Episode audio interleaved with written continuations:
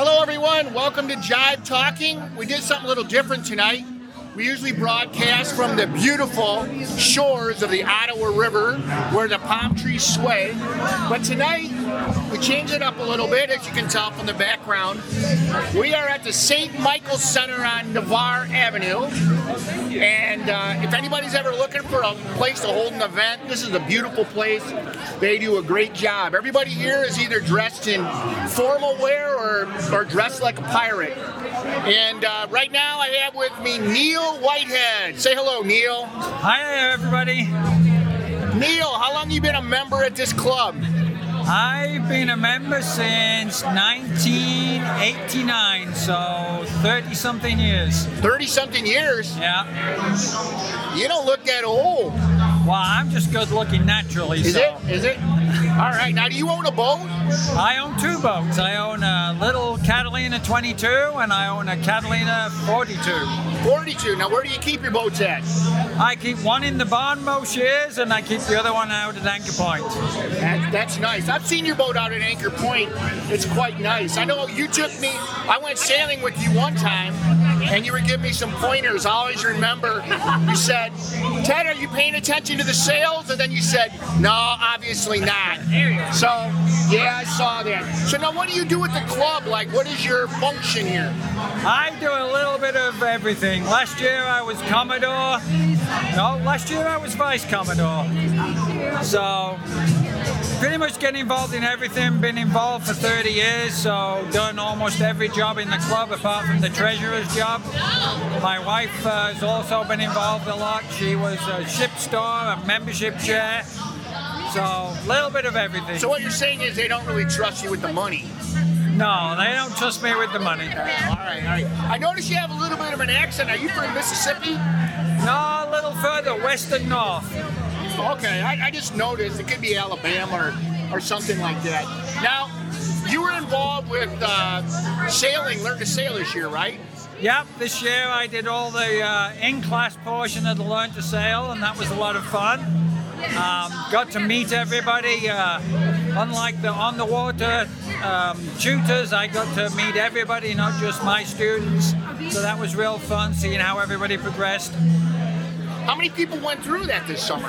We had almost 35 in each class, so 35 in the spring and then 35 in the fall. Now, is that about the maximum you feel you can handle? That's a few more than were ideal. Um, it's hard to get 35 people all out. We tried to uh, do some sailing at the club this year, and uh, the only way we could really manage 35 people was to split them up into two groups. But yeah, thir- 30, 35 is probably about the max we can handle. So now that's a combination of class and on the water, is that right? Yeah, there's six hours uh, on the water, and that's with your individual uh, mentor, and then there's uh, six evenings in the class. Now, is there a test that goes with all this?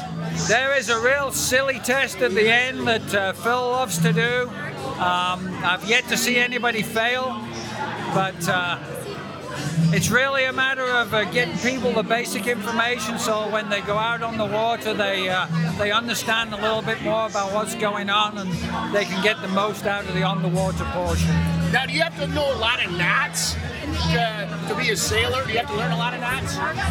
Well, if you do, somebody's going to have to teach me. What? Oh, how many knots do you figure you know? How many do you, put it this way, how many do you use on a regular basis on your boat? I probably use two. I use one to tie the sail to the jib sheet and one to tie the boat to the dock.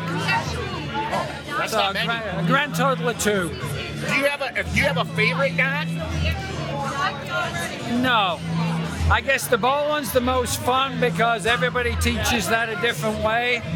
But uh, no, really, uh, pe- people make out sailing to be a big mystique, and really, it's very straightforward and simple.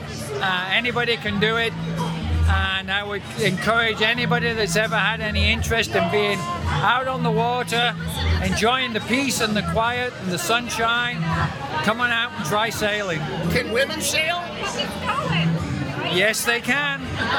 It depends, though. I, I usually encourage them not to sail with their husbands. Yeah, I know that can be kind of a problem because sometimes they do better than we do, and then that creates a little bit of a competition. Well, they tend to get a little bit bossy. Yeah, we do. Hey, what's your favorite place on the lake to take your boat, Neil?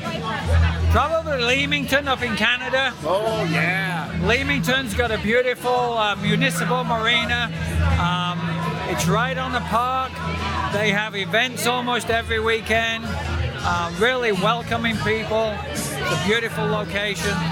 So if you go there, you must know the difference between a loony and a toonie then, right? Well, I know what a loony is.